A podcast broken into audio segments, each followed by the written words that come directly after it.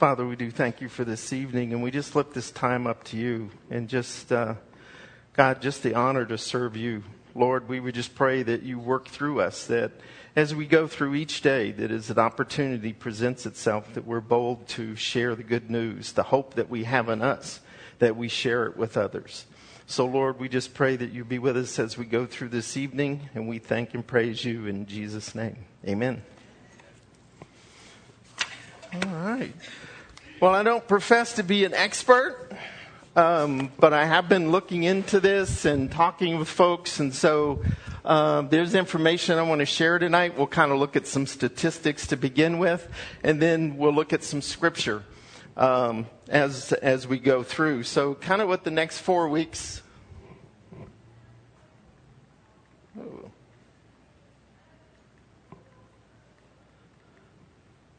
There we go. Kind of what we'll look at the next 4 weeks. Basically, tonight we're going to try and get through two lessons, the importance of grace, and your grace is enough for me. And then on the 17th, we'll look at our hope against human trafficking. And the following is creative, a redemptive culture that inspires hope. And fathers reducing vulnerability. And then the last is the prodigal father. We'll look at the last week and how that all entails.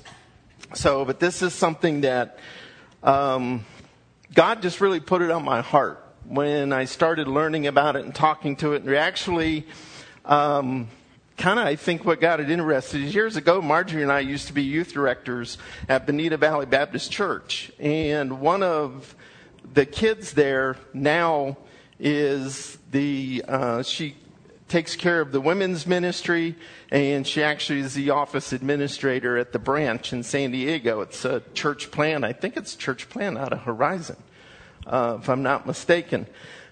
But anyway, she kind of piqued my interest in this, and it's always good to see that someone's life that you've kind of been able to speak to, that they really are making an impact. And so I thought, you know what, this is really today with everything that's going on, at least let's learn more about it. Let's learn what it is and what maybe we can do to impact lives. So the curriculum comes from Church Action Network. We'll go through, we'll walk through it, talk about it. And if you have any questions, don't hesitate to raise your hands.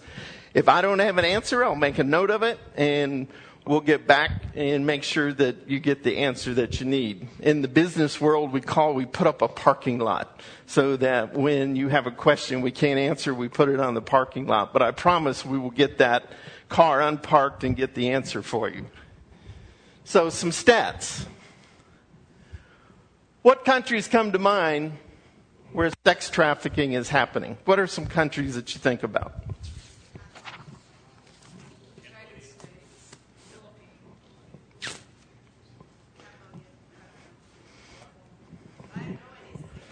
Yeah, this was a surprising statistic to me.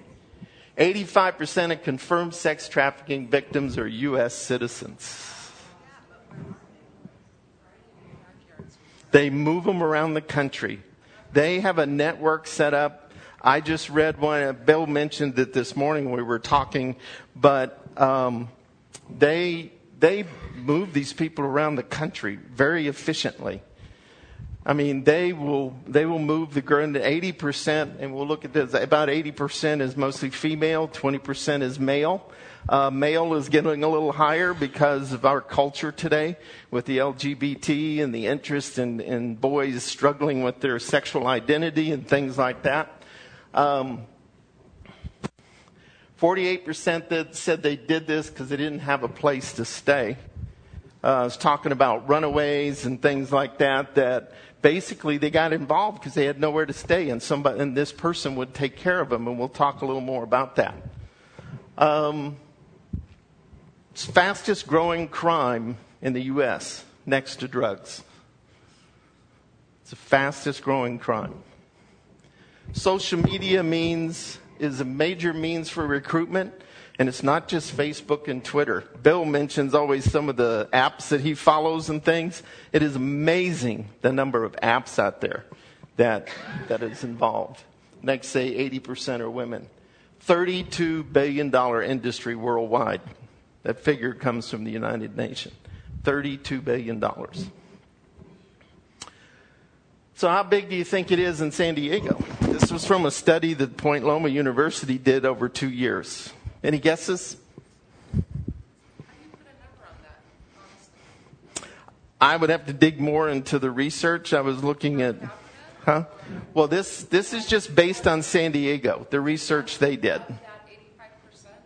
Well, just to give an idea, with the average girl, their goal is $1,000 a day with anywhere from 35 to 40 men per day. So that's $810 million just in San Diego County. It's second largest next to drugs. Drugs is the number one moneymaker. Sex trafficking is number two. 85% of it's gang affiliated. And we'll talk a little bit about how the kids get trapped into it. Just in San Diego, it's between 8,000 and 11,000 victims a year. Worldwide, it's over 1 million. Opal Singleton, that's going to speak on February 6th. That's how she came up with the name of her organization, Million Kids. There's 1 million kids a year are trafficked. Schools are targets for recruiting. They have what they call bottom girls, the girls that are teenagers and stuff. And so to get out of from having to perform sex acts, they will get registered in local high schools and they will recruit. They will befriend people. They look for people like new students. I don't know, have you ever been a new student in a school? Are you lonely? You know, it's hard to make friends, especially today. They target people like this. Average age, 14 and a half. They can have them as younger, but they're fine. The average age is 14 and a half. How many saw some of you I know have Facebook. How many of you saw the videos going around about the parents who had this guy that was contacting their daughters, and they were like 12, 13, 14 years old, and they were filming this?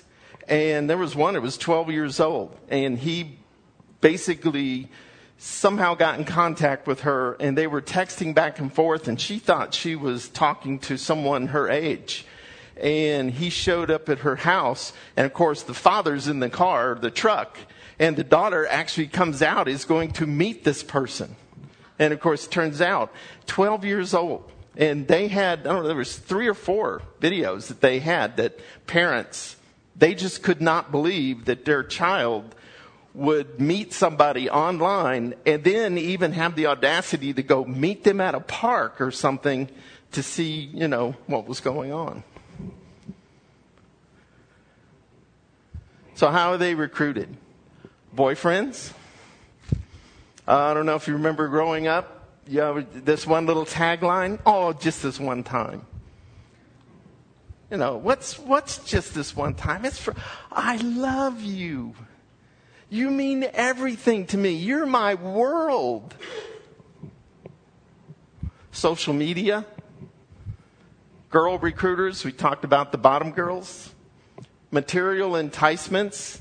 Buy them jewelry, buy them clothes. Maybe they come from a home that's doesn't have as much as others, and so now they can get the latest shoes, they can get the latest designs, basically just buying them things. Involvement with drugs or payment for drugs. Fraudulent job offers. You make a wonderful model.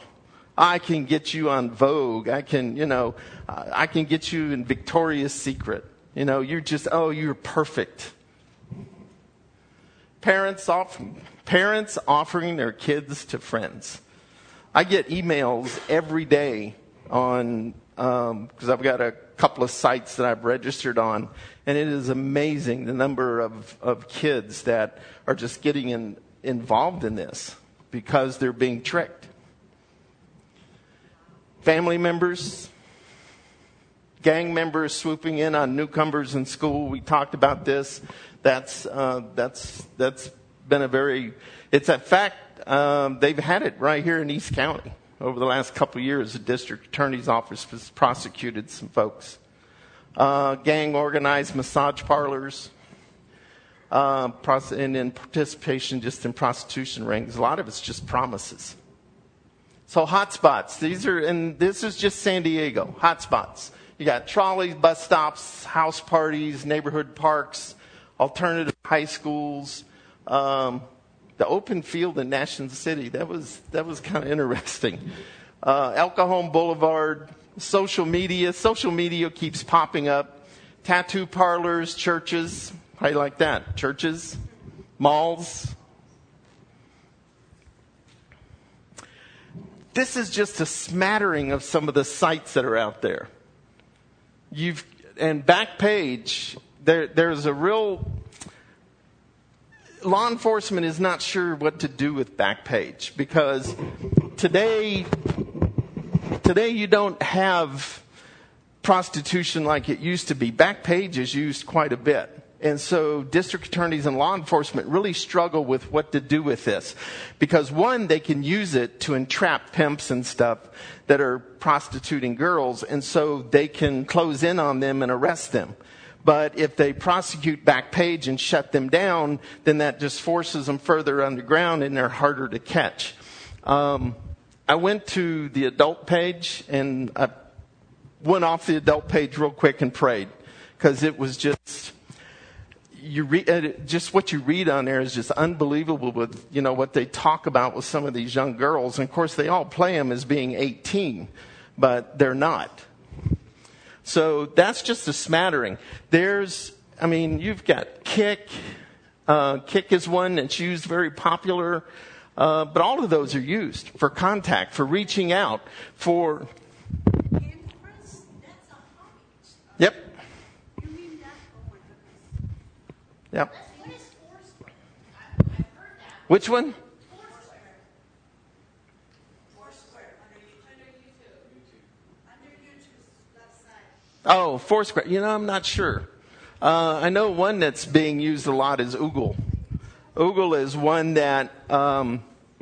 one that you basically, you talk to a stranger. You know how you always tell your kids don't talk to strangers? That's their tagline, talk to a stranger. So you can be out there just conversing back and forth. And this is just a small portion. That's just all I can fit on this slide.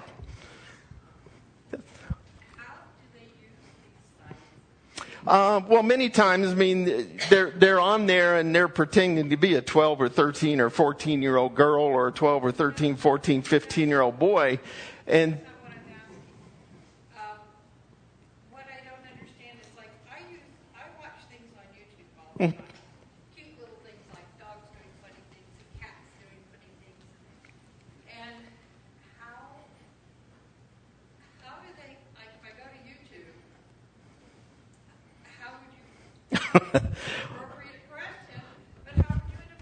well, the search engine on the internet is pretty powerful. Depending on the words that you put in will determine on what pops up. And that's kind of like Backpage. Backpage is, like I say, it's being used quite a bit for solicitation of the girls and even boys. I kind of lean towards girls because it's 80%, but like I said, 20% are boys today. Yeah, you could search, and then, it just depends on what you're looking for. But in the case we talk about the bottom girls, a lot of times what they'll do is, let's say that you have a visitor in school, or she's a new student. Let's say this girl's a new student. She's having a hard time making friends.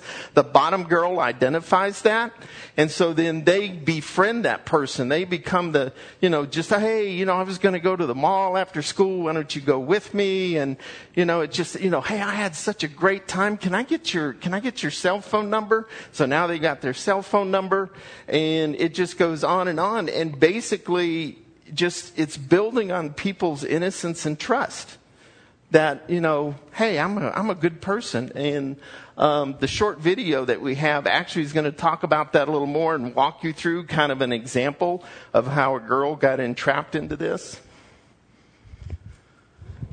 So the importance of grace. The church, we're poised to be a light to the world. We can reach out to these individuals and really make a difference. But we need to We need to be prepared. In James 2, if one of you says to him, "Go, I wish you well, keep warm, well fed," but does nothing about his physical needs, what good is it? So when you identify, it's like I said this morning sometimes. Now, would I confront a pimp? I probably would not, because I'm not strong enough. But I can pick up a phone and dial 911, especially if I know something's going on. I have a friend that's a detective in the San Diego Police Department. He says they take this very seriously today, because they do realize today that these girls and these young boys are victims, and they're not. And most of them are not in this for the enjoyment or the money. They're in it for the money to stay alive because of the pimp now that they've been involved in. So I think we have an obligation that, you know, as we learn about this and we see it, we need to reach out in some form and either report it to police. There's the national hotline you can call, which I'll have resources at the end. But human trafficking, it's a crime of exploitation. These people are being used and abused. Have you ever been taken advantage of? I mean, just, you know, thinking.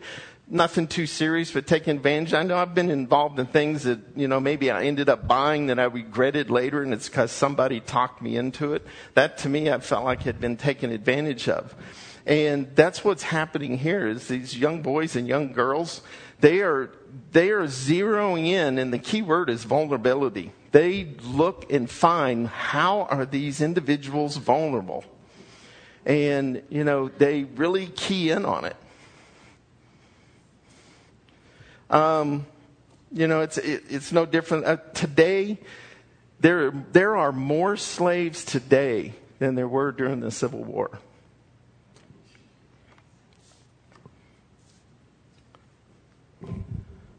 So what is grace?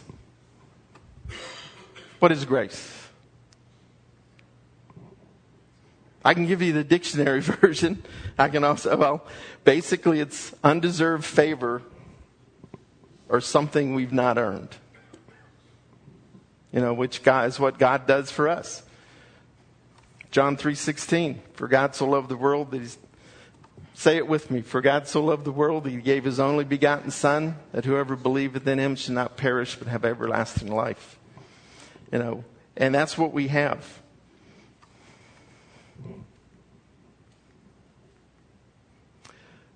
So... just within the church, do we always show grace to one another? No.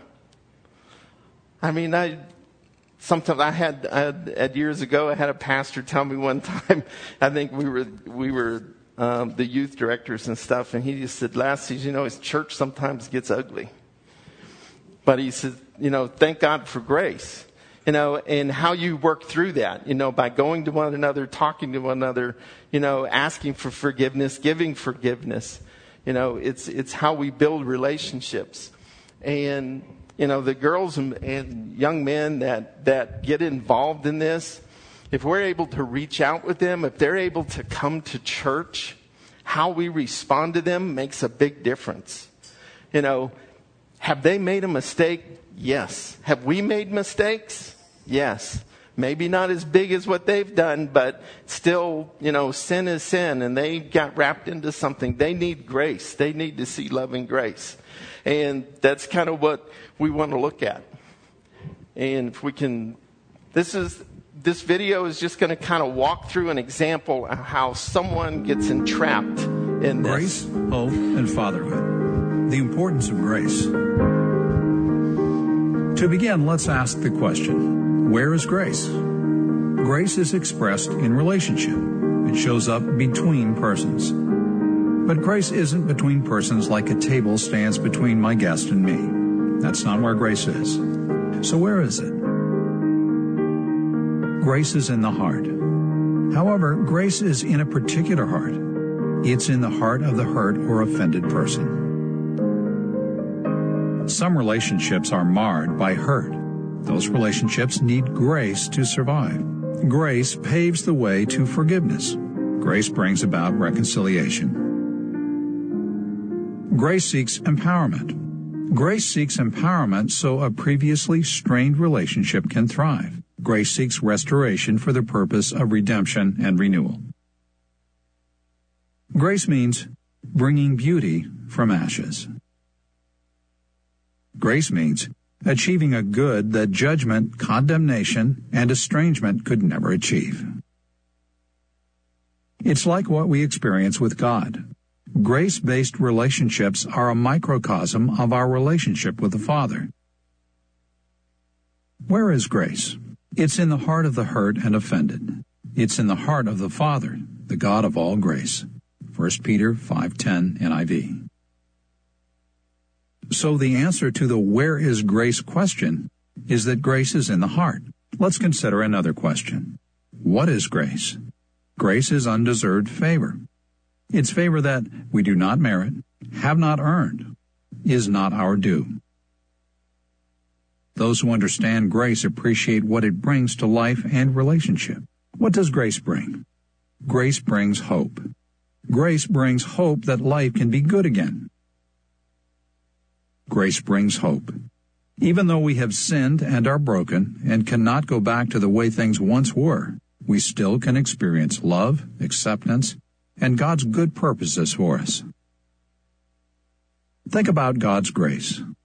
He doesn't merely tolerate us after we've made a mess of our lives. He delights over us. He rejoices that we've been redeemed and now belong to Him. God's grace is multifaceted. It's grace for salvation. It's grace for transformation. It's grace to equip us for service. It's grace to fulfill His good purposes in and through us. It's grace to lead us to glory. Here are three things to remember. The what of grace is undeserved favor. The where of grace is in the heart of the Father. The why of grace is relationship. Consider this. Suppose grace is taken out of the equation. What's left? Life without grace leaves us with law, the expectation of what we should have done. Judgment, the declaration of our failure. Condemnation, our just deserts. And estrangement, the end of relationship. Without grace,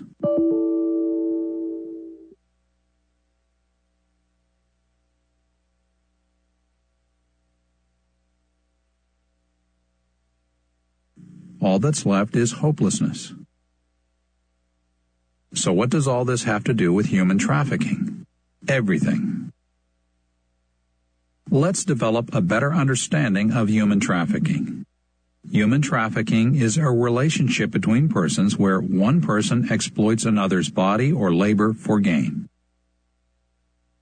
Consider the core dynamic of human trafficking. Human trafficking is fueled by the lust for illicit profit at the expense of another. The Bible says, "For the love of money is the root of all kinds of evil," 1 Timothy 6:10. It's true. People who lust after money will resort to barbarous and inhumane treatment of others in order to get what they want, more money. Human trafficking is also about entrapment. Entrapment in human trafficking often involves a breakdown of grace. Consider what some vulnerable persons experience. When we're talking about vulnerable persons, we're talking about the impoverished, minorities, the fatherless, survivors of abuse, those in foster care, children with special needs, unmarried pregnant teens, and runaways. And the fact is that often when these vulnerable persons fail, they don't often find the same measure of redemptive grace that others do. Instead, they experience judgment, condemnation, and alienation. Here's a brief side note. Grace is not always soft, but it's always redemptive. The Bible says, "My child, don't make light of the Lord's discipline, and don't give up when He corrects you. For the Lord disciplines those He loves, and He punishes each one He accepts as His child." Hebrews 12:5 and 6.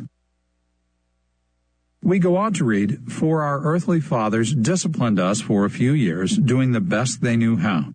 But God's discipline is always good for us, so that we might share in His holiness." Hebrews 12:10.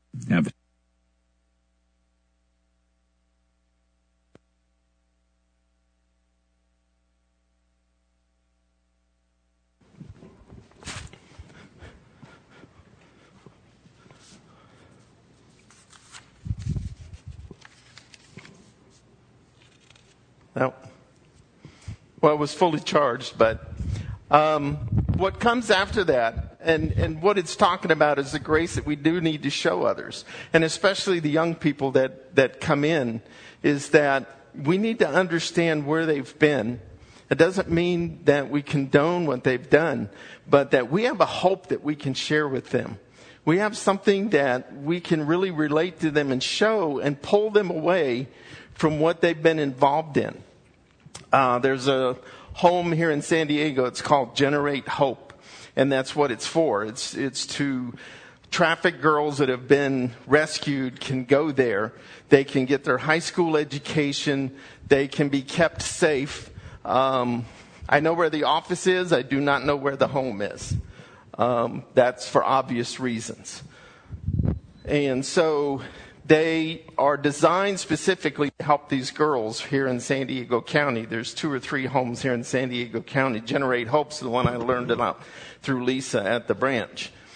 And they do an outstanding job. In fact, they just purchased a building that they were able to purchase. Someone donated over $300,000 to them. And they were able to raise another $100,000 to supplement it completely. So now they have this building that's free and clear. They have no mortgage. And, God is really doing a work there. It's a Christian-based organization like Rapha House. It's in Cambodia. I think Rapha House is expanding into Thailand or Indonesia. Do you remember, Bill? Yeah. But it's basically to protect these girls, and build their confidence back up and show them the love of God. So that's what it's designed. But the example that they were showing, it was talking about the bottom girl that there was in the high school. And so this girl was new. And she went to school and she couldn't make friends. And this bottom girl identified her as somebody who was vulnerable. And they really do key in on that. They look for the vulnerable youth. And she befriended her, just kind of how we were talking a little bit. Hey, let's go to the mall. I really like that necklace. Let me buy it for you. Hey, I'd like to get there again. Can I get your cell phone number? Can I get your email address? And so just began to build a relationship with her. And then she says, hey, some friends of ours, we're going to a party this weekend. Why don't you come with us? It's nothing big, anything like that.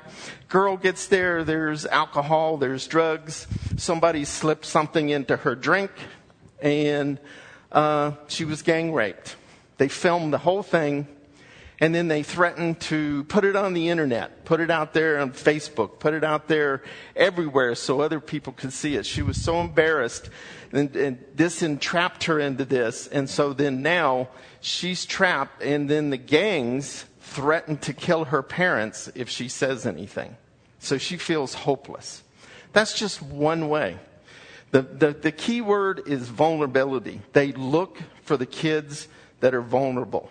And that's the key. That's one of the keys. So what can we do? One is show grace. We should do that. We should do that always. I mean, whether it's the homeless or the rich person or the person in between, that we need to understand where they are. They don't know Christ. We need to share that good news with them. We need to be bold enough to be able to share that hope that's within us and how they can heal through that. They need help. They don't need judgment, especially if they don't need Christ. And, they can be walked through and, shown the love of God. Call the National Runaway Safe Line. I'll make sure that these resources are available. Right here in San Diego, like I said, is Generate Hope. It's just generatehope.org. If you want to check them out, go online. Polyclass Foundation, 1.6 million kids run away from home each year. Many of these will engage in survival sex in the first 48 hours. They think things are so bad at home, they run away, but they realize when they're out there now, they have no money, they have no way to take care of. Somebody on the street befriends them, and voila. Before they know it, they're entrapped in this. And it's normally someone will come up alongside them, whether it's a bus station or wherever it is, and they'll say, hey, I have a place you can stay. Buy them clothes, take care of them, and just basically flourish whatever it is on them and get to the point that they take advantage of them. One of those is, they really befriend this young person. Say it's a girl. And they kind of become boyfriend and girlfriend. And then, he's just lavishing gifts on her and just using the love quotient to really make her feel accepted. And then one day, it's, I got this guy I owe all this money to.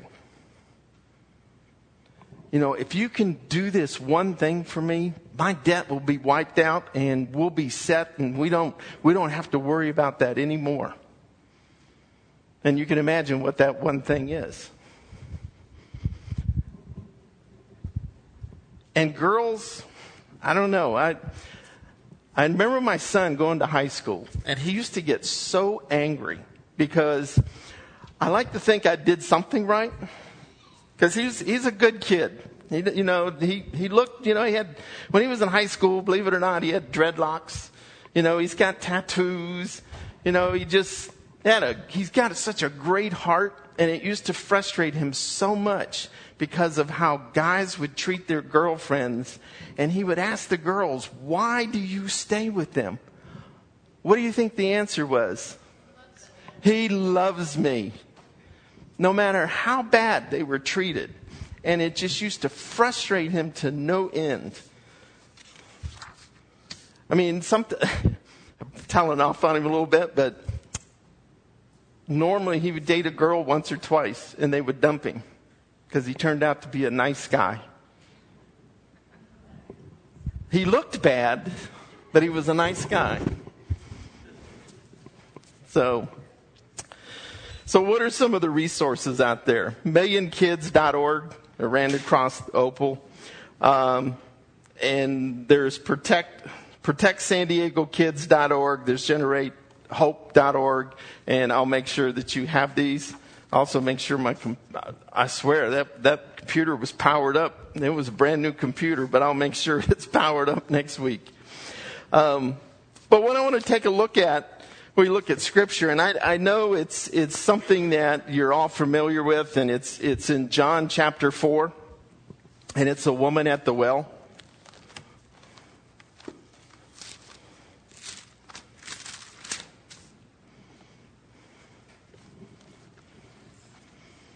John chapter 4, and I'm going to read the first few verses. It says, the Pharisees heard that Jesus was gaining and baptizing more disciples than John, and although in fact it was not Jesus who baptized, but his disciples, when the Lord learned of this, he left Judea and went back once to Galilee. Now he had to go through Samaria, so he came to a town in Samaria called Sychar, near the plot of ground Jacob had given to his sons Joseph. Jacob's well was there, and Jesus, tired as he was from the journey, he sat down by the well, and it was about the sixth hour, which would have been about noon. Now, normally, just knowing Jesus was a Jew, and if he was a really devout Jew, normally he would not have trod through Samaria. They wanted nothing to do with the Samaritans. They would have went out of their way to go around Samaria without going through Samaria. But Scripture tells us he had to go through Samaria. So there was a reason, and we're going to find out what that reason was. So when the Samaritan woman says it was about the sixth hour, which was noon, it would have been noonday, it would have been hot, would have been warm.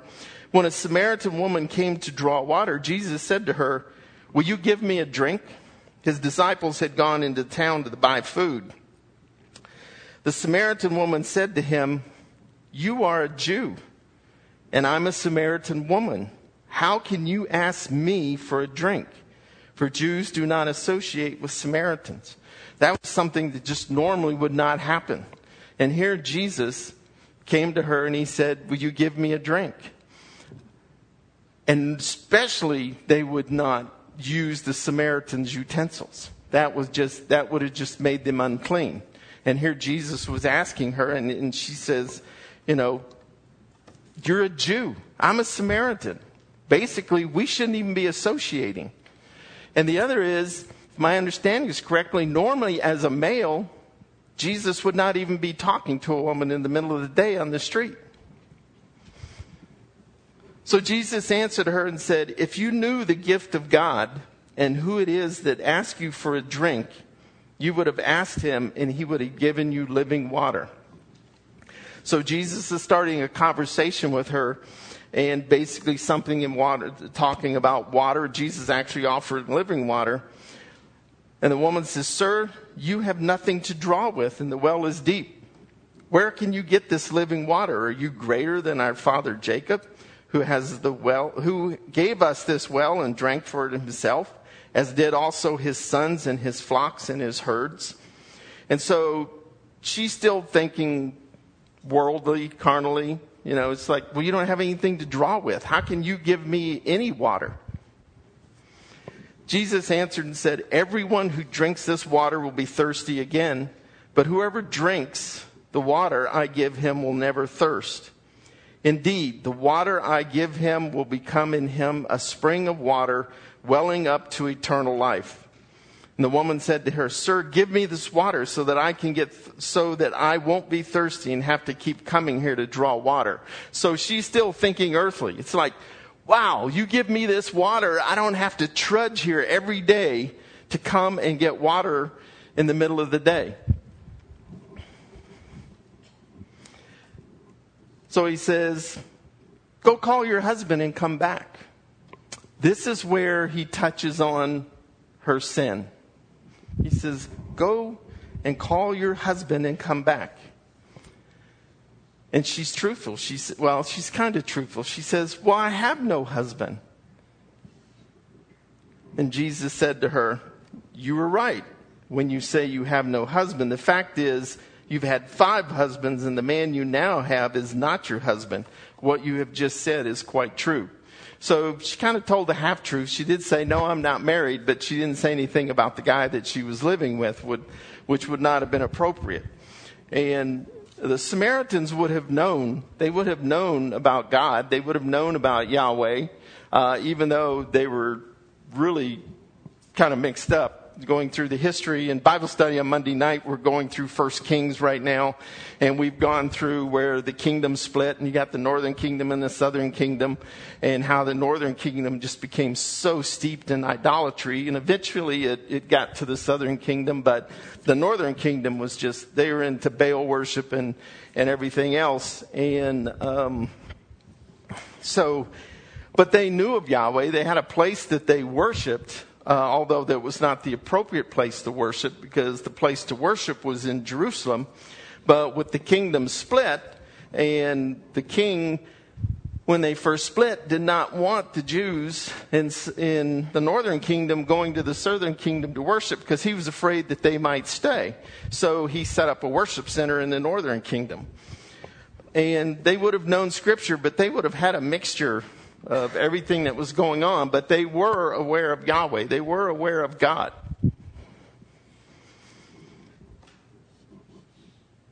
And says, you were right when you say you have no husband. The fact is, you have had 5 husbands, and the man you now have is not your husband. What you have just said is quite true. Sir, the woman said, I can see that you are a prophet. Our fathers worshipped on this mountain, but you Jews claimed the place to worship. We must worship in Jerusalem. So she's aware, and she's aware now that Jesus knows about her life. She says, you must be a prophet, because he's able to know about her life. He knew that she wasn't married. He knew that she had been married 5 times and now was living with someone. So her sin comes out. Jesus declared, believe me, woman, a time is coming when you will worship the Father, neither on this mountain nor in Jerusalem. You Samaritans worship what you do not know. We worship what we know, for salvation is from the Jews. Yet a time is coming and has now come when the true worshipers will worship the Father in spirit and truth, for they are the kind of worshiper the Father seeks. God is spirit, and his worshipers must worship them in spirit and in truth. And so he's basically confronting her. He's coming up and saying, it doesn't matter, because at some point in time, we're not going to have a specific place to worship. That we're going to worship God where we are, which we do today. Now we come and we fellowship, we meet.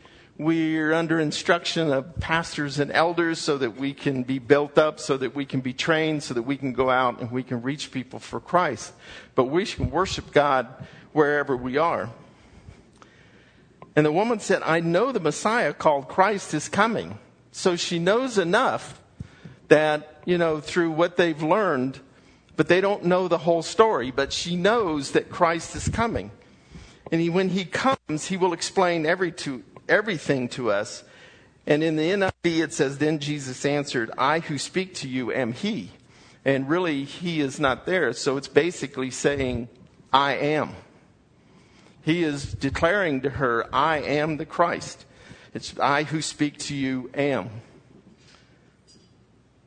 Now, this is someone who has had 5 husbands, who's living with somebody, who goes in the middle of the day, because normally they would go in the cool of the night or in the cool of the morning to go get the water. She goes in the middle of the day, possibly so that she won't run into people, maybe gossips, maybe people that would treat her harshly because of how she's living her life. But here's Jesus, the Messiah, comes and sits, talks with her, he being a Jew, she's a Samaritan, which normally would not happen. And he just talks to her and he offers up to her living water. Then it says, then Jesus, his disciples returned and were surprised to find him talking with a woman, but no one asked, what do you want, or why are you talking with her? Then leaving her water jar, and this is what I think is really exciting, the woman went back to town and said to the people, come see a man who told me everything I ever did. So here, she's been going in the middle of the day to kind of avoid people, but now she's going and seeking people and wants to tell them about Jesus Christ. And that's the impact that we can make in these young people's lives, is if we share Christ with them, the hope that is in us, that is something that they can take with other people that we may not ever be able to come in contact with, that they could share, that if they come to know Jesus Christ as their Lord and Savior, they can reach people that we may not even be able to reach. Come see a man who told me everything I ever did. Could this be the Christ? They came out of the town and made their way toward him. And then we're going to jump down to verse 39. Many of the Samaritans from that town believed in him because of the woman's testimony. He told me everything I ever did. So when the Samaritans came to him, they urged him to stay with them, and he stayed 2 days. And because of his words, many more became believers. They said to the woman, we no longer believe just because of what you said. Now we have heard for ourselves, and we know that this man really is the Savior of the world. What an impact. Jesus was able to compassionately share with her and point out to her her sin, which should happen because there has to be repentance. But she was so excited. She actually has met the Christ, and she went immediately and shared it with others in the community. Jesus, now, here, not only was he walking through Samaria, which normally a devout Jew would not do, he stays 2 days and he eats with them. I mean, what an impact. And that's what I would like to see, that when we come across individuals, that if we can have an impact in their lives, that when we can sit and we can share Jesus Christ, that we can share with them how we came to know Jesus Christ. That's what she did. She said, I've met this guy. He's going to give me living water. This is the Messiah. This is the Christ that we've been expecting. And people believed. They saw a change in her life. There had to be a change in her life for them to see. And that's what I would like to see us. that as we reach out to people and we touch them and we share with them the hope that we have in Jesus Christ. But that's a decision they have to make. I know I shared with you the first time I spoke about the young lady at the airport, and that's this, to me, that was the same thing. She actually just said, "Can I talk to you?" I took the time to talk to her, and she told me everything she had been through. And I had two options. I could have condemned her, made her feel like dirt, or I could listen to her. I could share with her from the Word what Jesus Christ says about our sin, that there's a need for repentance, and that she truly could have a relationship with Jesus Christ, which she does today. She's attending Horizon, North County. She's gotten involved, and we text back and forth every week. Marjorie knows. And we are praying for her husband. He's not a believer. We're praying for her husband. And she has confessed everything to him and to her family. And he's made a decision to stay with her out of all that she's done. That's the impact that we can have in people's lives. And I don't tell you this to brag. It's just, it's an example that when we take the time, when God puts those individuals in our lives, we need to take the time and share with them the hope that we have.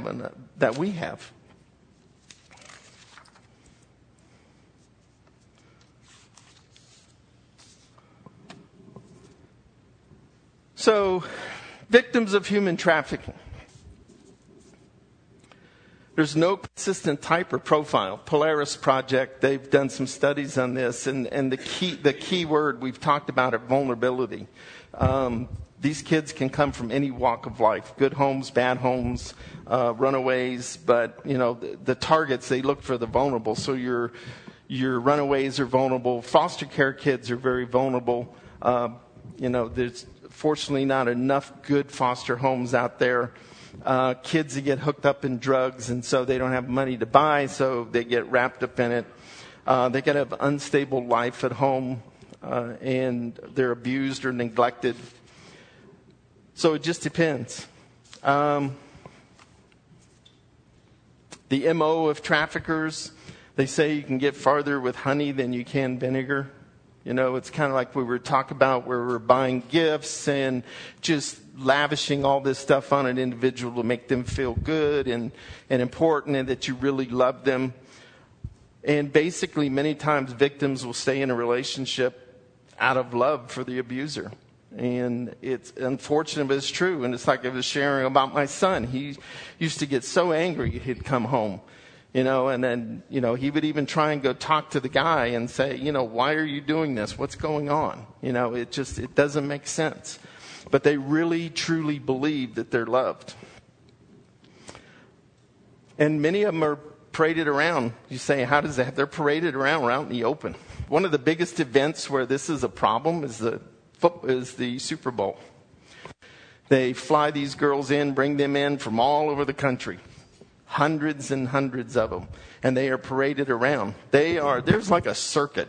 One of the emails I received the other day, within a month span, this girl had been in 5 states. So it's sometimes hard to track them down. They just take them from state to state to state to state.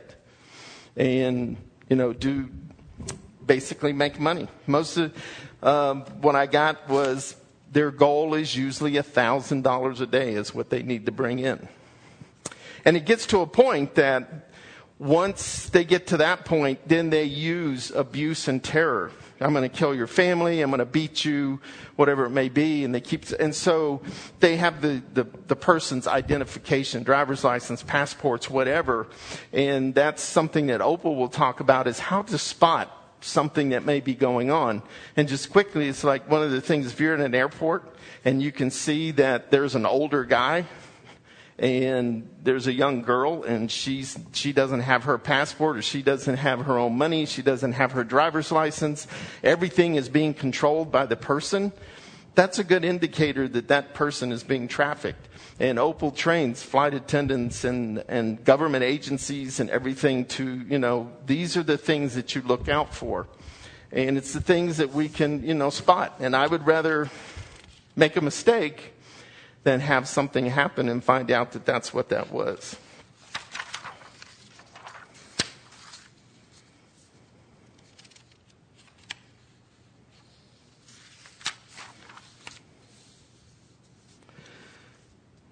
Matthew 5:14 through 16. You are the light. Somebody want to open their Bible and read Matthew 5:14 through 16? Please.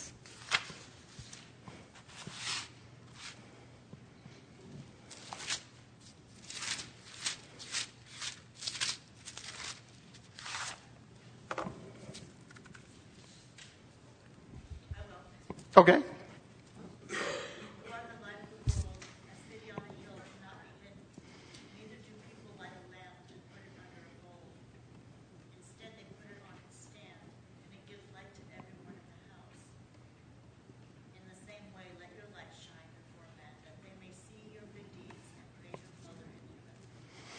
Yeah, and that's what we can be. We can, that's what we're to be. We're to be a light to the world. We're not to hide it. We're not to, what's the Sunday school song? This little light of mine. We're not to hide that. We're to share it. We're to, let people know that it's there, and that can make a huge difference. I know in talking with some people, especially like San Diego Police Department and stuff, they really have seen the light has kind of come on, is that these kids are victims. And so now they look for places like Generate Hope and places like that they can place these girls, that they can get help.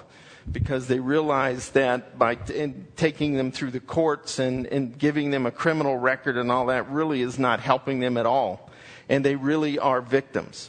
And so, let's say the detective I know works for the police department. He is a Christian. He's a very devout Christian. And, it's just, he is a light in a lot of darkness. And he doesn't tell me everything that goes on, but it's not...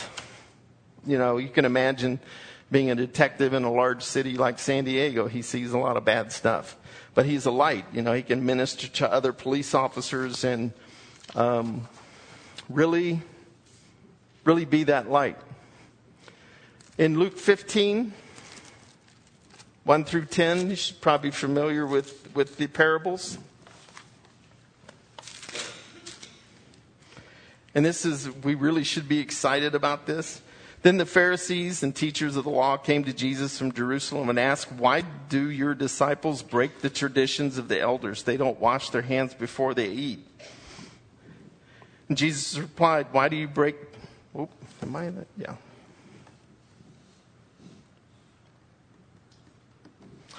I wrote the wrong scripture references down.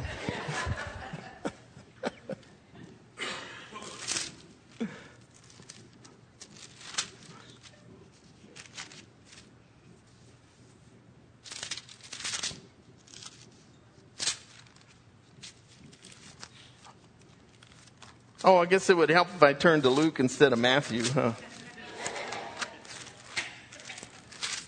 Gotta get my bifocals fixed. Now the tax collectors and sinners were all gathering around to hear him, but the Pharisees and the teachers of the law muttered, "This man welcomes sinners and eats with them."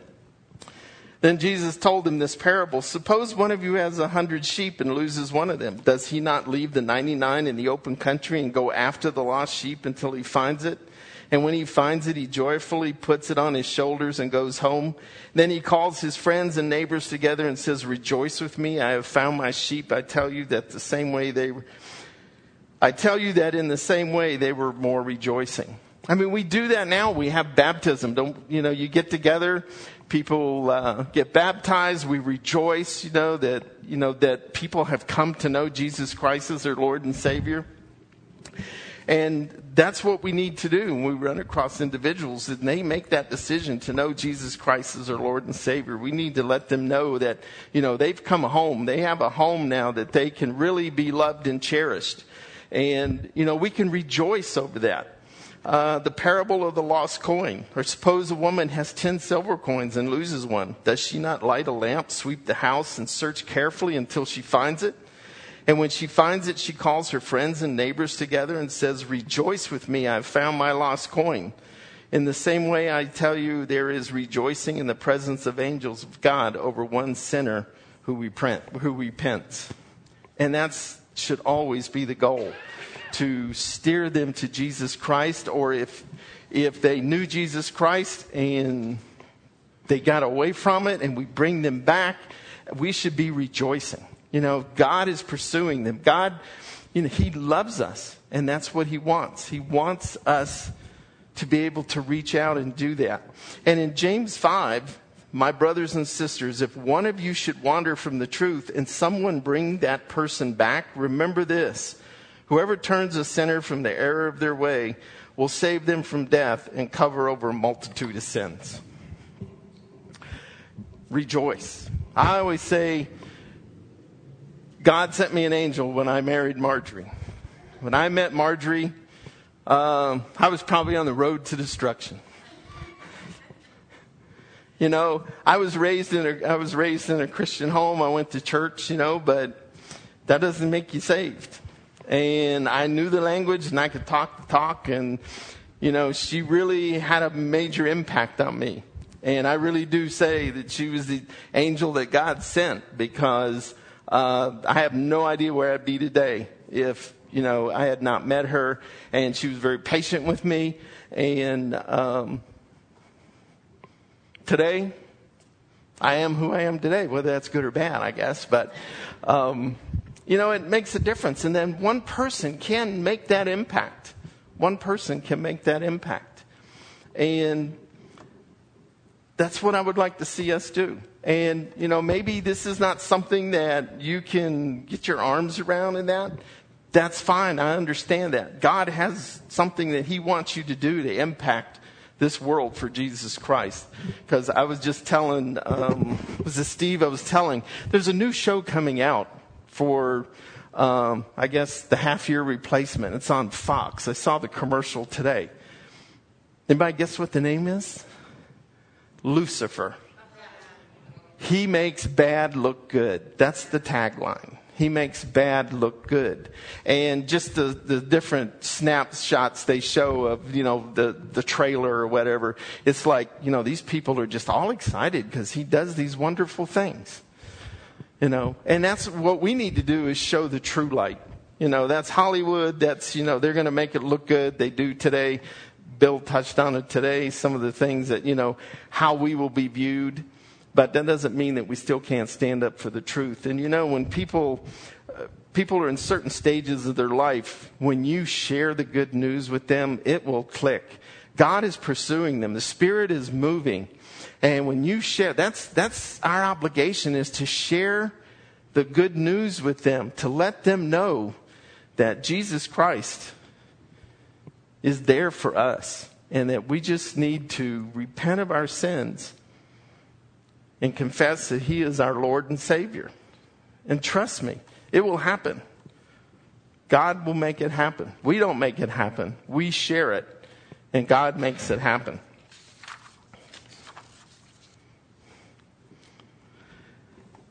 And I always like this verse. I like this verse out of Colossians and out of 1 Peter. Be wise in the way you act toward outsiders, and make the most of every opportunity. Let your conversation always be full of grace, seasoned with salt, so that you may know how to answer everyone. And trust me, when that door opens for you to share with someone, God will lay on your heart what you need to say to them. You know, through, you know, of course you need to be, you know, reading your word, memorizing it, all the things that Bill tells us we need to be doing. That when that time comes, God will give you the words that you need to say. The Spirit that lives within you will give you the words to say, the right scriptures to bring up and to talk to individuals. And in 1 Peter, but in your hearts revere Christ as Lord. Always be prepared to give an answer to everyone who asks you to give the reason for the hope that you have. But do this with gentleness and respect. And that's all I can do is someone asked me. One other job I used to have, I used to go out in sales calls, and there was one young lady one day, and we were coming back into work, and we parked the car, and she just looked over at me, and she says, "Can you tell me more about this Jesus?" I think it was probably about in my 30s back then. I mean, just, you know, it's, they look at you differently. There's something different. And that's the way you want to live your life in your workplace and everywhere that you go and the things that you do, because they will ask.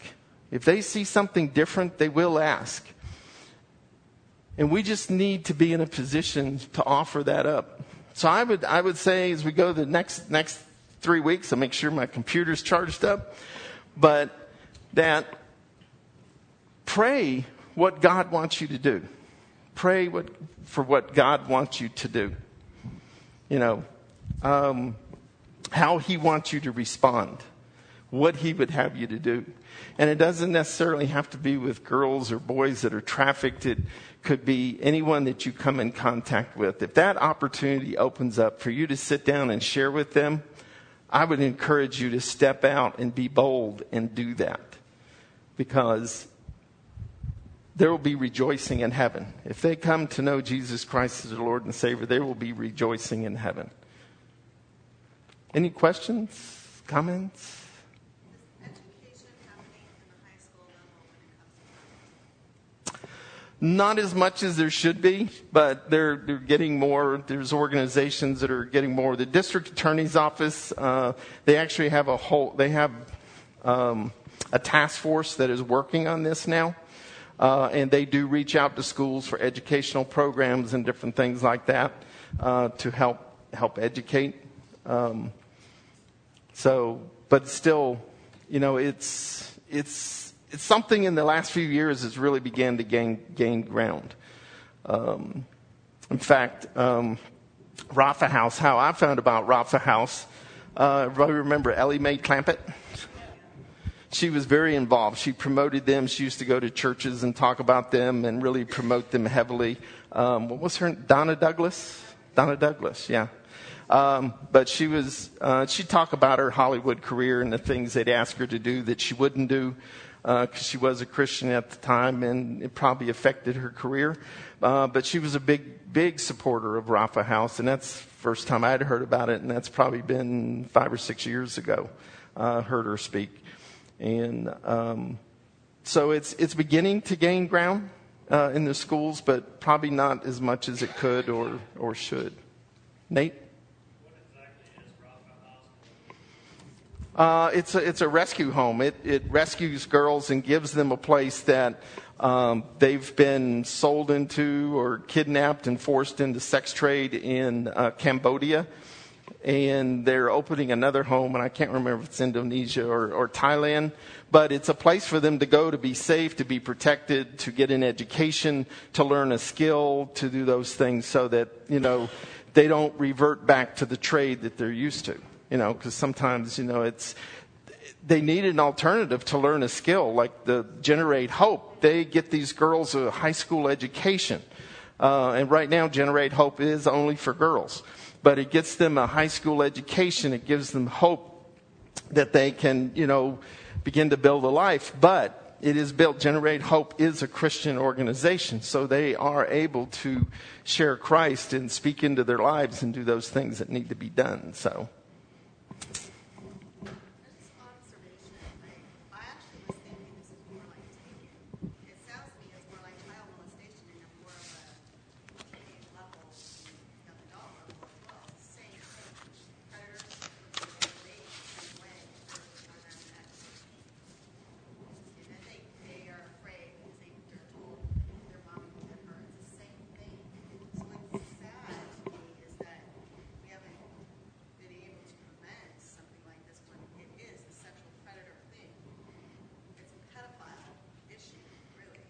Well, in some ways, yes. I mean, because they do target, you know, unfortunately with with society today and the sin that's in the world, people are looking for young girls and stuff like that. And yeah, it's, they are pedophiles. I mean, here, who's the spokesperson, for Subway? Jared, with all the child pornography he had on his computer.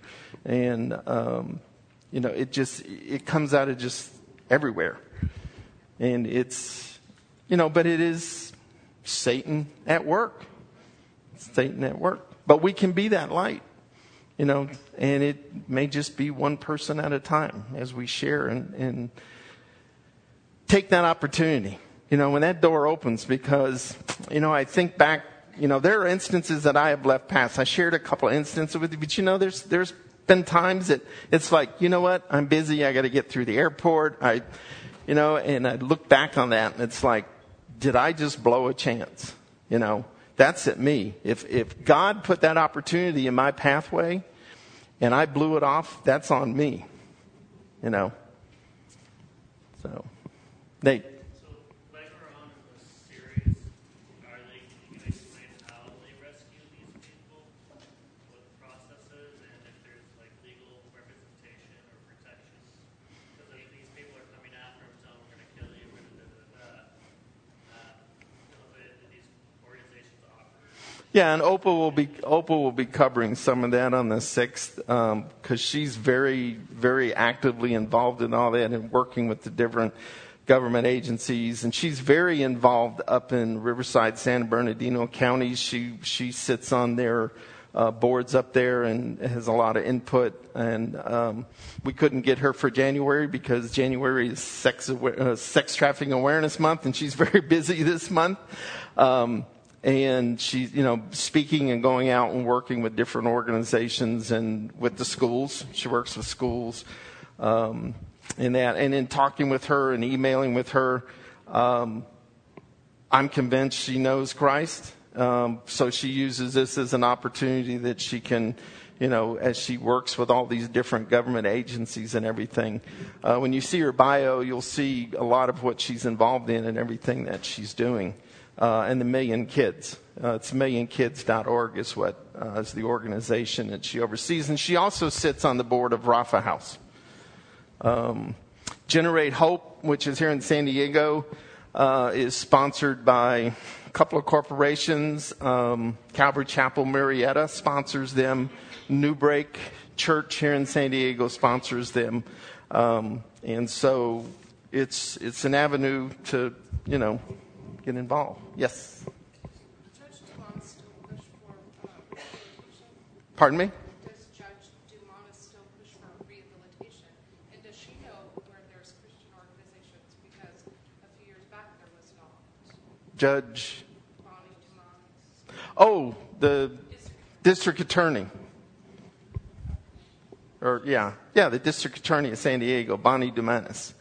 I know she has an assistant district attorney in her office that spearheads a group that's what they're overseeing. And like I say, they've come to the realization these are victims and not criminals. And so they will not turn them back onto the street, or they will not turn them back over to pimps. But the problem is finding, because Generate Hope, they can only handle so many girls. Mm-hmm.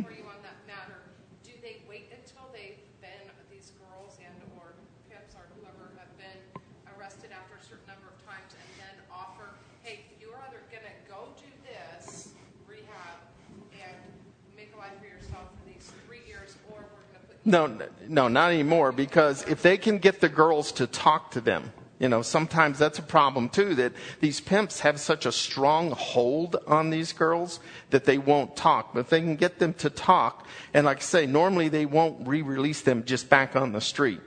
I'd have to look more and to see exactly, what they're, because as you can see, the number of cases, it's horrendous. I mean, it's between 8,000 and 11,000 a year. That the ones that they know of, that they come in contact with, and Generate Hope, they can handle less than 100 girls.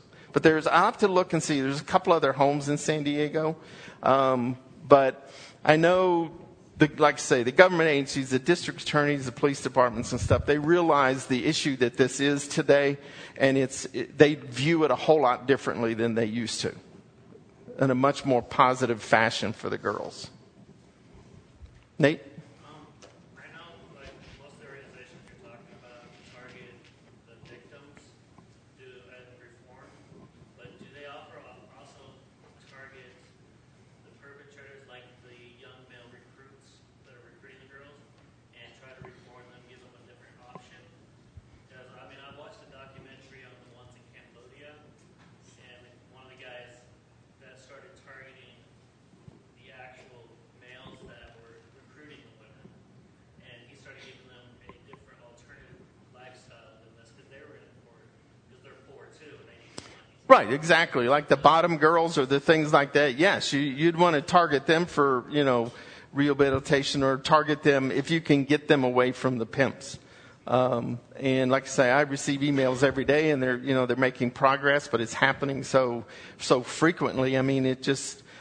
They just had, I could show you my emails that I get, and it's like every day I get 4 or 5 emails, but it's a lot of it is positive that, they've just arrested 17 guys and, 30 girls, or, and I get the ones that talk about girls that are missing. I think, Bill, you mentioned it this morning.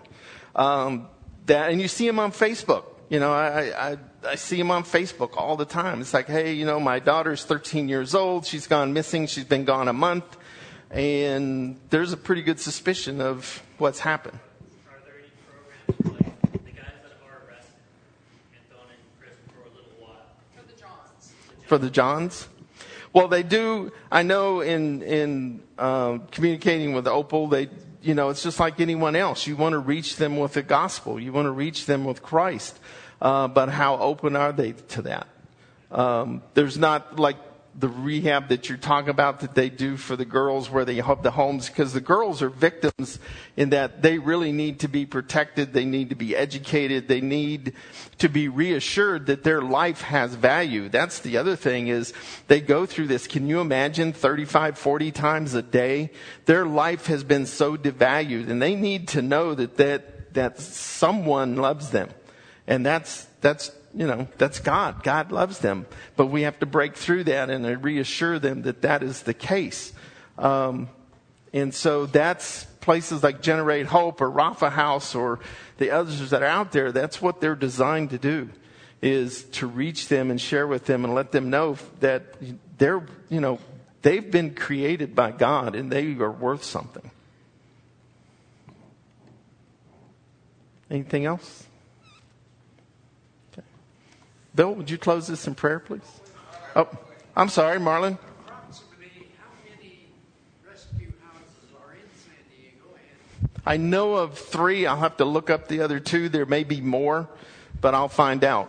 Approximately how many victims do they handle? Well, like I say, Generate Hope handles less than 100.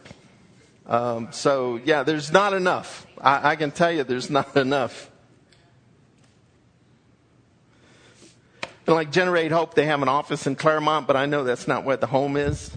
We've been in contact with them. We're actually looking at Dave Ramsey has a Financial Peace University just for high school students. So we reached out to Dave Ramsey to see if they would donate the curriculum that could be used to Generate Hope, because it's something that we thought the girls could use. So Marjorie's gone through the background check, and she's going to go down and talk to them and go through orientation and see if it's something that they would be willing to use, because the girls would, they need to know how to handle money, because they don't handle their own money. They're 12, 13, 14 years old, no telling how long they've been doing it, and they don't get to handle the money. They turn all their money over to the pimp. And so the idea is to help them understand about money, how to budget, how to, along with the other education that they're getting to get their high school diploma to go out. So unless they don't like return, they're that young, they don't return back to their home. Well, if they have homes, but they're going to need help. I mean, you can imagine, depending on, they're going to look and see what kind of home it was. Why were they in this situation? And they are going to need love and support in some areas, but yes, some would be returned to home if it's, you know, if it's a good, stable home that they can be returned to. And that's another thing when you talk about grace and the response that we have as a father. Your 14-year-old girl, say she's been gone a year and she's been through this. What is your response to her when she comes home? You know, do you have grace? Do you have understanding for what she's been through? And be able to, you know, have a relationship with your daughter that's been through this. It would be a family thing. And, you know, praise the Lord, you know, that God is the God that He is. Because I'm not sure how I would react. I couldn't stand here and tell you how I would react. I know how I would want to respond. But when it's that close, how would you respond? Does that help? But yeah, obviously always restoration with the family if it's possible is to happen. But they do find a lot of runaways, foster care, just different circumstances through, you know, maybe it's through a divorce and you've got a bad step or a bad live-in boyfriend, even though the mom may be okay or whatever it may be. So it's tough. Is there... what happens, I know that, you know, most everybody knows my daughter suffered drug addiction. When they're in a situation where they're ready to get the help, and you could not believe how many beds were not available for her when she needed to get the help, that 2 weeks or a month was the soonest. I mean, do they have this problem? Yes, it's like I say, there just is not enough rooms. There's not enough beds to go around. Yeah, I mean, they do. Yeah, I mean, they do look, and they look for, you know, more stable foster homes or things where, you know, people could be placed. And I mean, there's a lot of good foster homes out there, but there's also a lot of bad ones. And you know, it just depends. So it's a problem, you know. And that's why I say you need to pray about what is God laying on your heart that you could do, whether it's monetarily or, you know, whatever. That I think is a choice that you need to make. It's just, you know, and it's just one issue in the world today. You know, it's, you know, you have the tornadoes and everything that just swept through, you know, the Midwest, and, you know, you had a group that went back to New Jersey. You guys have been to New Orleans, just came back from Cambodia. I mean, Satan's alive and well and moving across, but you know what? Like Scripture says, we can be a light. We can be a light, and we just have to be willing to do something, and you need to pray and ask God what it is that He wants you to do. Okay, it's almost 8. Bill, would you close this, please?